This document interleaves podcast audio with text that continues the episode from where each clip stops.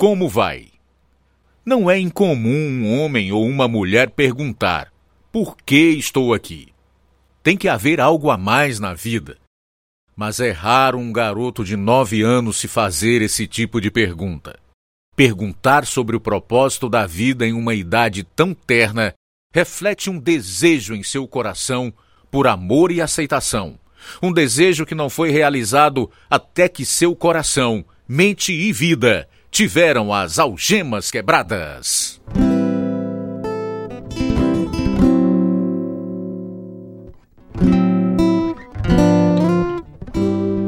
Este é o programa Algemas Quebradas. Histórias reais de vida de pessoas reais, dramatizadas e produzidas em inglês pela Missão Pacific Garden Mission. A Missão Pacific Garden abriu em 1877. Oferecia para os moradores de rua somente um lugar para dormir e o pão da vida. Mas isso foi o suficiente para mudar vidas. A missão, no centro de Chicago, cresceu e agora também oferece cuidados médicos e odontológicos, alimentos com valor nutricional e roupas limpas aos necessitados. Tudo de graça. Mas nada se compara com o dom da nova vida que muitos recebem quando pastores e conselheiros compartilham a boa notícia da graça e do amor de Deus. Aqui está o programa número 2717, versão brasileira 85, na série Algemas Quebradas. O programa que faz você olhar para si mesmo e pensar. Vocês! É melhor parar esse jogo e entrarem. Está ficando muito escuro para jogar bola. Escuro ou claro, é tudo a mesma coisa para Felipe. Ele é muito desajeitado para acertar a bola de qualquer maneira. Pai, pai, você me viu pegar aquela bola? Nosso time ganhou. Eu vi você tropeçar, se é isso que quer dizer. Você deveria ter vergonha de tentar jogar bola com esses caras. Estou surpreso que eles deixaram você entrar na equipe deles. Eles são coordenados, mas você nunca será nada, além de desajeitado. Palavras cruéis para um jovem ouvir de seu pai. E não foi a primeira vez que ele ouviu este tipo de coisa. O homem da nossa história cresceu com a rejeição de seu pai e procurou outras formas de aceitação. Esta é a história do que aconteceu quando seus próprios esforços falharam. É a verdadeira história de Felipe Skeba, agora em Algemas Quebradas. Nasci e cresci em Michigan, o único filho com duas irmãs mais novas. Ser o mais velho significava que a maior parte do trabalho no quintal caía em cima de mim e muitas vezes me perguntava se havia mais na vida. Eu frequentei a escola paroquial e a busca pela razão da minha existência começou na terceira série, mas Deus parecia muito distante para mim. Talvez porque meu próprio pai era tão distante. Não houve abuso físico, mas parecia que ele nunca tinha uma palavra de encorajamento para mim. Então as cicatrizes emocionais eram muito profundas. Mamãe tentou compensar as deficiências dele. Pelo menos o tio João tem tempo para mim, mesmo que o pai não tenha. Felipe, seu pai é um homem bom. Ele é um trabalhador e nunca falta nada para nós. É que o pai dele era muito frio e indiferente, então ele não sabe demonstrar afeto. Papai não tem nenhum afeto, mãe. Felipe. Ele não se importa comigo ou com você. Bem, eu me importo com você. Estou orgulhosa das suas boas notas e você pode se orgulhar que o pastor escolheu você para ajudar com o casamento no sábado. É uma grande honra, hein? Sim, mas eu ainda me pergunto, por que estou aqui e. O quê? Nada não. Minha busca por uma razão para a vida continuou. Meu pai era muito mulherengo, mas mamãe estava em negação por causa dos seus próprios traumas emocionais. Nunca fui um bom atleta. Na quinta série eu entrei em uma briga na escola e acabei com a perna quebrada. Por que estava brigando? Ele chutou minha luva de beisebol, então fui atrás dele. Nunca ouvi falar de ninguém ter uma perna quebrada de uma briga na escola. Só você sofreria algo assim. Não pude evitar, pai. Eu só caí de um jeito estranho. Não há nada engraçado nas contas médicas. Quero que aquele garoto pague por isso. Boa sorte. Pretendo trazê-lo junto com seus pais aqui para ver o que ele fez ao Felipe. Quero um pedido de desculpas e quero que eles paguem. Bem, não conte comigo. Não quero fazer parte dessa cena. Papai não era confrontador. Então, na noite em que mamãe convidou o garoto e seu pai para nossa casa, ele estava ausente. Não houve pedido de desculpas e nenhuma oferta de ajuda financeira. Papai continuou a me desprezar enquanto eu mancava com minha perna engessada durante todo o verão. O golpe seguinte foi ainda mais doloroso. Quer se juntar ao clube de escoteiros? Sim, um grupo dos pais dos meus colegas na escola está começando uma nova tropa e eles vão ter a primeira reunião este mês. Pode perguntar ao papai se ele vai comigo? Por que não pergunta a ele você mesmo? Mãe, a senhora sabe que ele não vai se eu perguntar.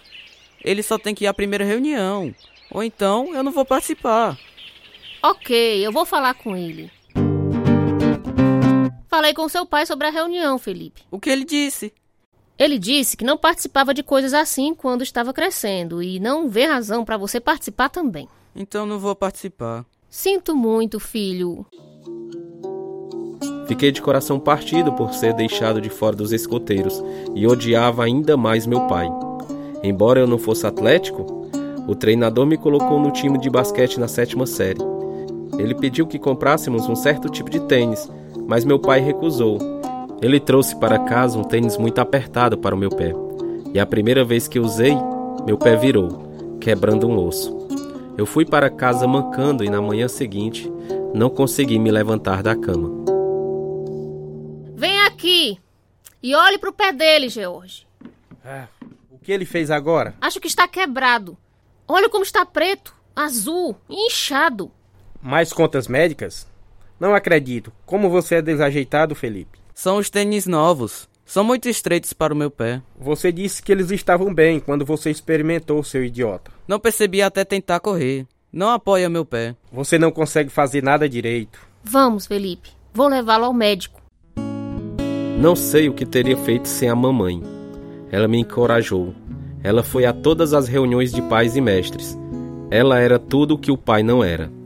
Mamãe até trabalhou como secretária no meu colégio para ajudar a economizar já pensando nas despesas da faculdade. No nono ano, consegui um emprego entregando jornais de casa em casa, e quando o tempo estava muito frio, foi a mãe que se levantou comigo. Oh, está muito frio. É melhor cobrir o rosto contra o vento. Para onde a senhora vai? Tá muito frio para andar de bicicleta. Eu te levo de carro. Muito obrigado, mãe. Enquanto isso, o papai tá lá dormindo. Ele tem que ir trabalhar mais tarde, Felipe. E a senhora também. Ele teve que fazer todo o trabalho na fazenda enquanto era jovem. E agora ele não gosta de acordar cedo. Sim, claro. Já no ensino médio, tinha perdido todo o respeito pelo meu pai. Minha busca por propósito continuou e o vazio em minha vida persistiu. Eu tinha amigos cujos pais me tratavam com bondade, então passei muito tempo com eles. Você quer uma coca, Felipe? Aceito. A apresentação que você fez na aula de sociologia hoje foi muito legal. Sobre o alcoolismo? Sim, você realmente acredita que uma em cada dez pessoas se torna alcoólatra? Isso é o que os especialistas dizem. Mas talvez eles já estivessem um pouco bêbados quando disseram isso. você é muito engraçado. Mas é verdade. Todo mundo bebe um pouco. É quando eles exageram e bebem o tempo todo que acabam se viciando. Sem autocontrole. Sim, isso é tudo que é necessário, autocontrole. Nos últimos anos do ensino médio, já não tinha mais interesse em Deus. Nas sextas-feiras à noite, eu e minha turma de amigos íamos aos jogos de futebol do colégio e mais tarde para as boates. Trabalhávamos juntos como garçons em um restaurante local, onde fumávamos e paquerávamos com as garçonetes. Ganhávamos um bom dinheiro, então o próximo passo foi fácil. No estado onde morávamos, a idade legal para beber era 21. Então nós apenas dirigimos para o estado mais próximo, 140 quilômetros de distância, onde a idade mínima para beber era 18. Ei, aquela garrafa ali ainda tem alguma coisa dentro? Não muito.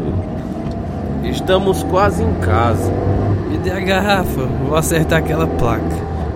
Ah, aposto que você não consegue. A essa velocidade não. Acerto sim. Ei, Vamos parar na casa do Douglas. Estão decorando um carro alegórico para o baile e podemos ajudar. Vamos!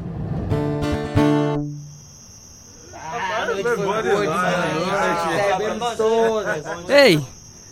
Vocês precisam de ajuda aí? Estamos aqui para ajudar vocês. Sim, nós vamos ajudar. Eu acho que você precisa de mais papel, papel crepe bem aqui. Douglas, você e seus amigos, entrem em casa. O resto de vocês pode sair agora, ou chamaremos a polícia. Que é isso? Só queremos ajudar. Vocês me ouviram. Vão embora. Você também, Felipe. Sempre quando eu ia para casa muito bêbado assim, eu rastejava pela janela do meu quarto e dormia debaixo de alguns arbustos no beco para que eu não ficasse doente na minha cama. Mesmo assim, mamãe ficou sabendo. Não acredito que você apareceu bêbado assim na casa do Douglas e criou uma confusão, Felipe. Não foi nada, mãe. Foi sim. Tenho vergonha só em pensar que todos no colégio estão falando sobre o que vocês fizeram. Só estávamos nos divertindo. Você disse coisas feias para eles. Eu tenho que trabalhar no colégio. Isso reflete mal em mim. Vamos, mãe. Todo mundo faz alguma bobagem de vez em quando. Não foi nada demais. Eu estava bebendo muito, mas meus pais estavam mais preocupados porque eu estava fumando cigarros, mesmo que ambos fumassem. Papai me ofereceu mil dólares para parar, mas eu escolhi ignorar seu conselho e sua oferta. Eu tinha dinheiro, boas notas, amigos e um estilo de vida de farra que qualquer um teria inveja. Quem precisa de um pai?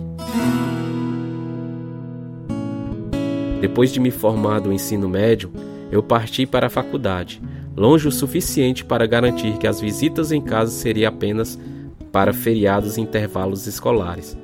Eu farreava muito, mas ainda assim mantive minhas notas altas. No último ano comecei a fumar maconha. Até tive uma aula de meditação transcendental na minha busca para encontrar o Nirvana.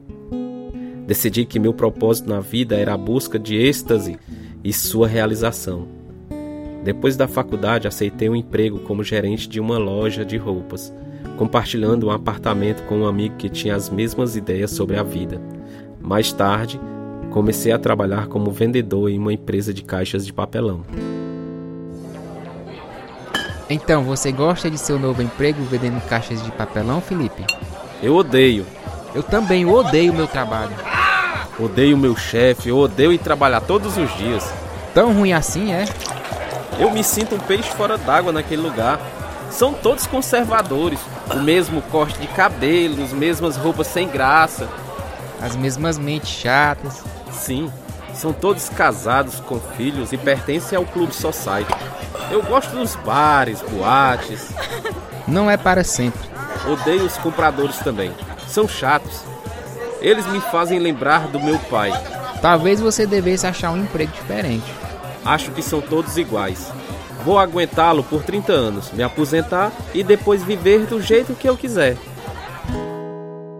Eu farreava todas as noites e todas as manhãs eu lutava com a ressaca para manter minha vida social viva.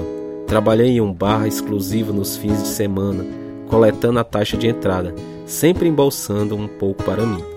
Eu também bebia demais.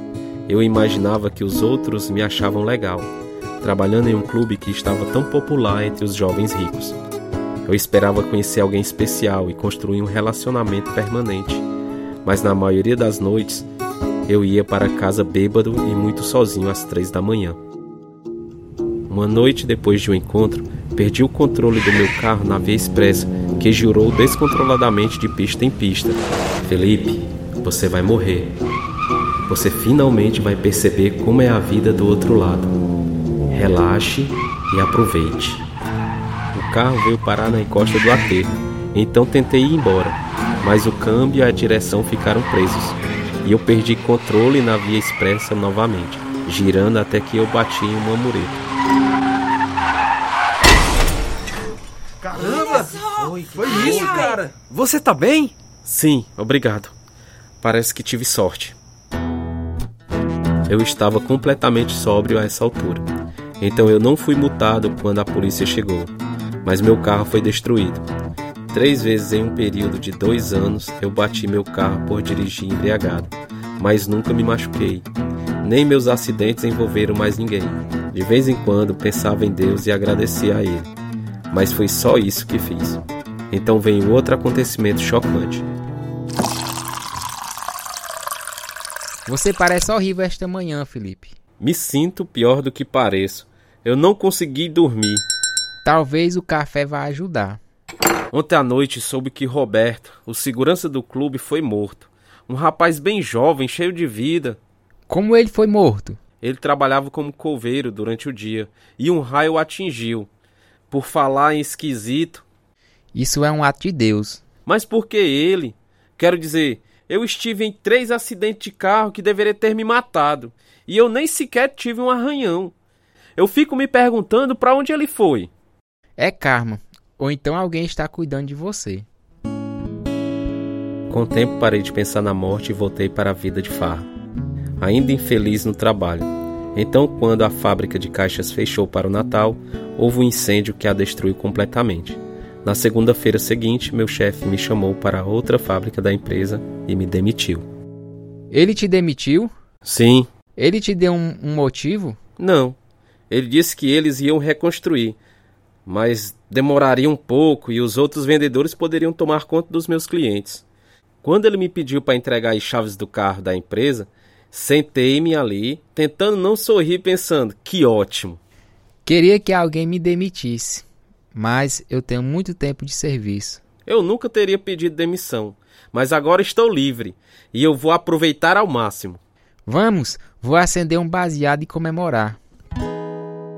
Tirei três meses de folga para farrear até que gastei todas as minhas economias. Então, um colega de trabalho do meu pai me contou sobre uma vaga como vendedor no setor de telecomunicações. Fiz a entrevista e fui contratado. Eu achava aquele ambiente de trabalho um dos sonhos perfeitos. Os vendedores eram todos jovens como eu e principalmente solteiros. Trabalhávamos duro durante o dia e bebíamos à noite. Você é uma boa instrutora, Brenda. Você é um bom aluno. Gosto muito do trabalho. Espero ir longe com a companhia. Você vai, você está se destacando. Obrigado. Todo mundo gosta de um elogio. Por que um cara legal como você ainda não é casado, Felipe? Acho que ainda não encontrei a certa. Se eu fosse solteira, eu me candidataria. Se você fosse uma candidata, eu ia aceitar. Vou me lembrar disso. Então me mudei para um duplex. Minha irmã e seu marido viviam na outra metade, e eles me visitavam muitas vezes. Não só tinha encontrado o trabalho e estilo de vida perfeitos, mas eu tinha encontrado a mulher perfeita. A busca pelo meu propósito na vida foi cumprida. O único problema era que ela era casada. Eu disse a mim mesmo que o casamento infeliz dela justificava nosso caso. Afinal, ela me amava e me aceitava, mas uma vida oculta não é uma boa maneira de viver. Oi, desculpe o atraso. Está tudo bem, Brenda. Estou acostumado. Este é um bom lugar para se encontrar, ninguém nos conhece aqui. Por que não vamos embora e começamos uma nova vida em algum lugar Estou cansado das reuniões secretas. Sim, acho que algumas pessoas suspeitam do que está acontecendo. Por que não conta ao seu marido e acaba com isso? Não é tão fácil, Felipe. Estou começando a duvidar se você realmente me ama. Você só está dizendo isso por causa do álcool. Não, não estou. Ultimamente você só me dá desculpas. Eu te amo, Felipe. Só preciso de mais um tempo, só isso. Nosso relacionamento começou a desmoronar. E eu também. Entrei numa crise emocional, chorando e bebendo excessivamente. Temia ter um colapso nervoso. Quando percebi que Brenda estava saindo com outro homem, meu desespero me levou a medidas extremas. Tive que recapturar o amor da minha vida. Decidi tentar reconquistá-la em uma grande festa uma noite, mas meu estado de embriaguez me fez um desastre. Onde ele está? Eu vou acabar com ele! Felipe, você está bêbado! Não estou bêbado! Estou com raiva! vou matar ele! Felipe, vá pra casa. Não quero nada com você quando estiver assim. Desculpa, Brenda! Não me deixe! Por favor, não me deixe! Eu vou parar de beber! Eu farei qualquer coisa por você. Você é a melhor coisa que já aconteceu comigo. Vamos lá, vou levá-lo até o seu carro. Eu estava sem condições de dirigir, mas mesmo assim ela me levou para o meu carro. Chorei o caminho todo para casa. Eu tinha falhado. O que mais tinha de valor nessa terra? Antes de dormir naquela noite, eu murmurei: Eu preciso mudar. Eu preciso parar de beber. E foi o que fiz no dia 4 de outubro de 1974. Os meses se passaram e eu esperava a Brenda voltar para mim. Mas ela não o fez. Minha irmã e seu marido, que moravam na outra metade do duplex, passaram muito tempo comigo e eu notei umas mudanças na vida deles. Felipe, tudo que você precisa é de Jesus. Eu não preciso de ninguém. Parei de beber sozinho. Isso é bom, mas não salvará a sua alma. Eu costumava ir à igreja, Mike. Eu sei tudo sobre Jesus. Mas você não o conhece pessoalmente. E não há nada que seja comparado com nascer de novo. Jesus vive, cara. Quando ele entra na sua vida, tudo muda. Para melhor. Você e Joana são malucos, sabia? Estamos 100% dedicados a Jesus, e você também estaria se o conhecesse. Só estou pedindo que dê uma chance a ele. Leia a Bíblia. Aqui, comece com o Evangelho de João. Sim, sim. Eu tenho uma Bíblia. Qualquer dia eu dou uma olhada. Eu não sabia que a igreja deles estava orando por mim. Só sei que comecei a pensar em Deus. Comecei a ler o Evangelho e a perceber todos os meus pecados. Também comecei a ir a reuniões da reabilitação de álcool com meu cunhado. Sua vida tinha sido uma bagunça, mas ele tinha feito uma mudança drástica. Ouvir sobre um poder superior quando eu estava nas reuniões me fez pensar ainda mais em Deus. Minha irmã continuou a falar sobre Jesus para mim. Deus é mais do que um poder superior, Felipe. Ele é o poder superior de todos. A Bíblia diz sobre Jesus: Todas as coisas foram feitas por intermédio dele. Sem ele, nada do que existe teria sido feito. João 1:3. Ele deu sua vida para que você pudesse ter perdão e vida eterna com ele. Mas a menos que tenha fé nele, nunca terá o perdão de Deus. Não acredite em mim. Leia a Bíblia e acredite em Deus. Eu estive lendo a Bíblia. Muito bom. Então dê uma olhada no capítulo 3 de João, versículo 18. Diz: quem nele crê não é condenado, mas quem não crê já está condenado por não crer no nome do Filho unigênito de Deus. Joana, acredito que estou em uma jornada espiritual que vai me levar através de muitas vidas nessa terra até que finalmente eu alcance um ponto de perfeição e semelhança com Deus e o universo. Ah, é? Deixe-me ler uma coisa. Da mesma forma como o homem está destinado a morrer uma só vez e depois disso enfrentar o juízo. Hebreus 9, 27. Quem ela pensa que é? Eu me perguntava. Mas essa conversa e a palavra de Deus me levaram ao ponto de convicção. Eu tinha lido os evangelhos e estava convencido de que precisava de perdão pelos meus pecados. Uma batalha pessoal se seguiu enquanto eu estava deitado no meu sofá chorando fortemente uma noite. Eu estava desesperado, pois temia a insanidade e o inferno sem Deus. A reivindicação de Jesus e minha necessidade de um Salvador me chamaram para a sua graça. Em 29 de junho de 1975, coloquei minha mão na Bíblia e disse: Eu creio, Senhor. E eu fui para a cama naquela noite, um filho redimido por Deus. Escute isso, Felipe. Pois, dada a ordem com a voz do arcanjo e o ressoar das trombetas de Deus, o próprio Senhor descerá do céu, e os mortos em Cristo ressuscitarão primeiro. Isso é incrível! Você precisa receber Jesus como seu salvador pessoal. Fiz isso semana passada. Glória a Deus! Estávamos orando por isso há muito tempo. Em Cristo encontrei as respostas para as perguntas que procurei toda a minha vida. Só Jesus poderia preencher o vazio em meu coração, substituindo o ódio, minha falta de perdão, álcool, drogas e imoralidade. Ele deu um propósito à minha vida. Comecei a servir na igreja e quatro anos depois, Deus trouxe Gerlane para minha vida. Nos casamos em 1979 e temos dois filhos que também amam ao Senhor. E quanto ao meu próprio pai, Percebi que ele foi incluído nas escrituras que dizem em Romanos 3:23, pois todos pecaram e estão destituídos da glória de Deus. Em 1983, ele foi diagnosticado com câncer e eu fui visitá-lo. É difícil saber que sua vida está acabando. Tem medo de morrer, pai? Sim, Felipe, estou com medo. Pai, sua vida não precisa acabar. Jesus disse em João 11, 25 e 26: Eu sou a ressurreição e a vida. Aquele que crê em mim, ainda que morra, viverá. E quem vive e crê em mim, não morrerá eternamente. Você crê nisso? Deus nunca me aceitaria. Sim, ele aceitaria. Somos todos pecadores. É por isso que Jesus morreu na cruz para pagar a pena dos nossos pecados. A Bíblia diz: Mas Deus demonstra seu amor por nós. Cristo morreu em nosso favor quando ainda éramos pecadores. Romanos 5 e 8. Deus te ama, Pai, e Ele quer que o Senhor vá para o céu. O que, que eu tenho que fazer? Crê que Jesus morreu em seu lugar. Peça perdão a Deus por seus pecados então agradeça a Ele por seu dom de uma vida nova.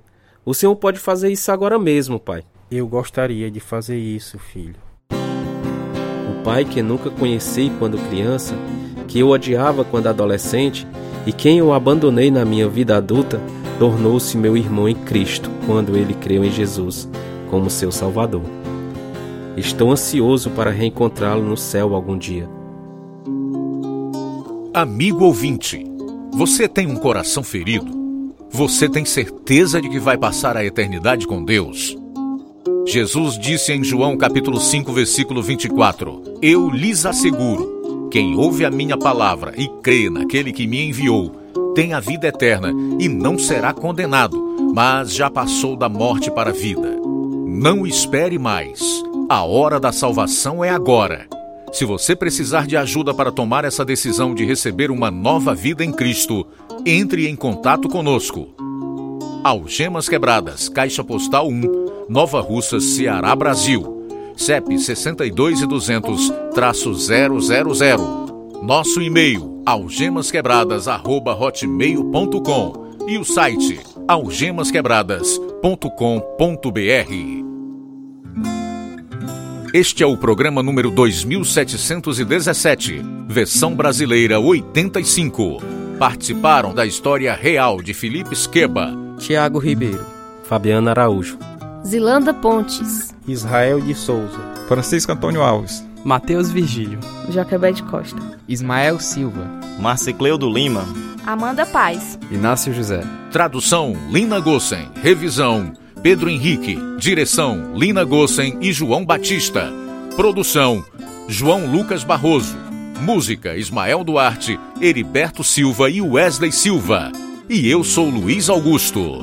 Algemas Quebradas é produzido pela Missão Pacific Garden para mostrar, por meio de histórias verdadeiras, que se sua vida estiver vazia, ela pode ser cheia até transbordar. O endereço nos Estados Unidos é Missão Pacific Garden, 1458 Canal Street, Chicago, Illinois, 60607. Em português, Algemas Quebradas foi produzido nos estúdios da Rádio Ceará, Caixa Postal 1, Nova Russa, Ceará, Brasil. CEP 62 e 200 000.